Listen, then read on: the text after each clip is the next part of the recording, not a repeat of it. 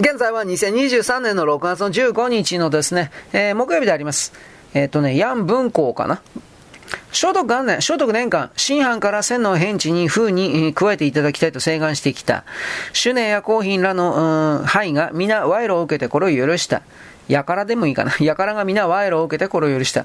帝は大学士を促し、その勅令を書かせようとしたところが、要帝非や、えー、朝礼は、その走行を書けば、後の、後の憂いとなる。と言って、書かなければ帝に背くことと思い、共に病気と言って引きこもってしまった。一人、ヤンチヨ、文庫が命をかけてこのように書いた。昔大佐はこの国土は反風にはたまらないと命令された惜しむのではない。この地の広くかつ豊かなのを思えば反風がこれを得ると、芝を多く蓄え必ず飛んでおごるだろうし、肝心は誘うて不義をなし、車線に利するところはない。今、王が請願されるからこの地に王を与え、王に与えるが、王は地を得たならば肝心を集めることなかれ、多く芝を養うことなかれ、狂人が導いて不義をなすことを許すなかれ、同様に、同様が偏方に及べば我が車線を危うくするその時になって親睦を保とうと欲してもそれはできないことだ。王よ、このことを慎んで思い揺るがせにするなかれと。帝はこの倉庫を見て驚き、こんなに心配なものなのか、それでは与えることはできないと言って、そのことは里闇になった。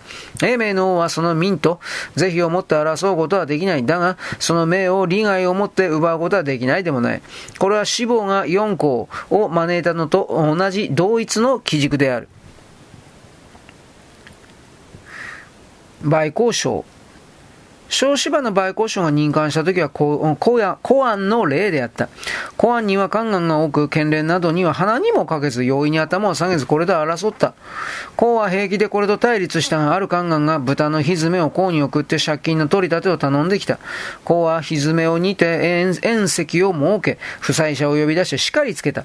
その者は貧しいからと訴えた。公は叱って、貴人の貸金を何と心得る。貧しいからと逃げる気か。今日必ず継ぎない。償え、怠ったならば死罪にすると言った。負債者は泣いて帰ったが、宦官はかわいそう、宦官もかわいそうに思ったらしく、子はこれを、えー、っと、おぼると、再度呼び出して、額をしかめ、わしもお前がひどく貧乏しているのは知っているがどうしようもないのだ。急いで子と妻を売って金をも持ってこい。しかしわしもお前の父母のためにお前の骨肉がにわかに離れ離れになるのは忍びないから一日だけ猶予してやる。夜帰って妻子と別れるがよい。根性でまた会えないだろうからと言った。負債者はこれを聞いていよいよ泣き、宦官も泣いて、取り立ては頼みませんと証文を破いてしまった。これからこの宦官の取り立てはみんな寛大になった。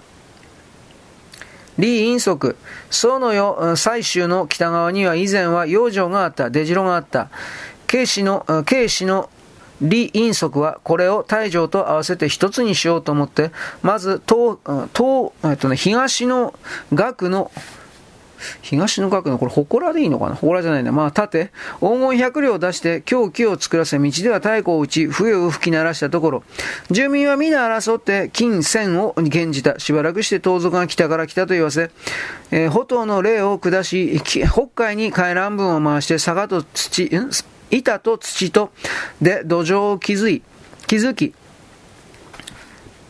守らせ、これが出来上がると、城壁周囲の碁をさらえ、三日月型の包みを作らせた。そして中の住民をすべて城中に入れて、毎年みそぎごとを行うことにした。この神事には国境の川で船の競争をさせ、たとえ北人が遊覧に来ても水戦の練習だとわからないようにした。州の北側には元北人を防ぐための看板港が多く掘ってあって、城下に暴論があって重利内を見渡せるようにしてやったが、停戦以後は登る人もなかった。陰則は南北すでに講和したのでこんなものは用がないと言って、暴路を取り壊して、取り壊して甲を埋めて、諸軍のために菜園として井戸をさらえて堀を通し、